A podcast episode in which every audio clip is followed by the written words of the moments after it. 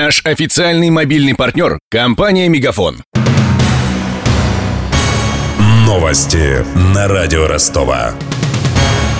Здравствуйте, у микрофона Евгений Глебов. Владимир Путин обратится с посланием к Федеральному собранию 1 декабря. Об этом заявил журналистам пресс-секретарь главы государства Дмитрий Песков. Каким темам будет посвящено выступление, в Кремле пока не готовы сообщить. Также Песков не смог точно ответить, когда президент проведет свою ежегодную большую пресс-конференцию. Ранее газета «Известия» писала, что журналистами Путин встретится 22 декабря. В Кремле только подтвердили то, что конференция намечена на декабрь.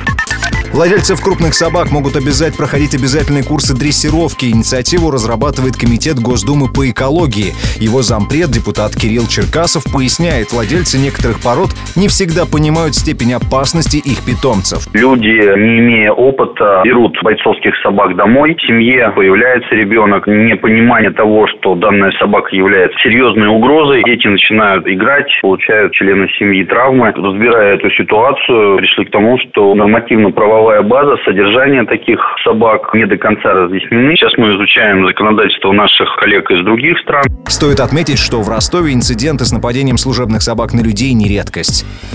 Контекст. В ноябре 2015-го ростовчанин попытался разнять дравшихся собак и получил рваные раны руки.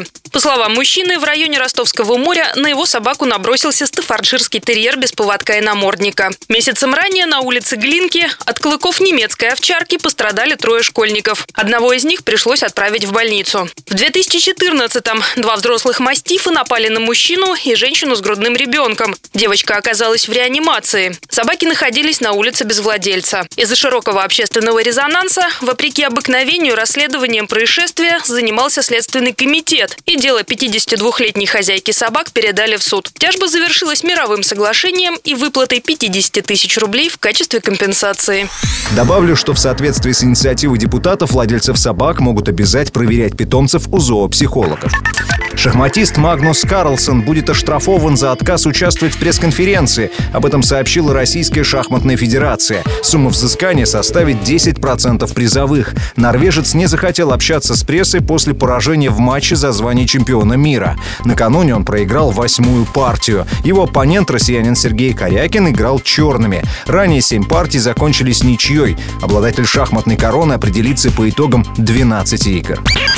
Официальный курс евро упал на 82 копейки и составляет 67 рублей 54 копейки. Доллар подешевел на 73 копейки и составляет 63 рубля 62 копейки. У меня вся информация к этому часу. Микрофон Евгений Глебов. Над выпуском работали Денис Малышев, Данил Калинин и Александр Попов. Новости на радио Ростова. Наш официальный мобильный партнер – компания «Мегафон». Сегодня вы не ответили на три сделки и пропустили 6 входящих клиентов. Пожалуйста, оставайтесь на связи, даже если вы покинули офис и даже если у вас нет офиса. Не упускайте свои бизнес-возможности. Подключите услугу «Виртуальная АТС» и получайте прибыль с каждым входящим. Мегафон. Бизнес по-настоящему. Подробнее на b2b.мегафон.ру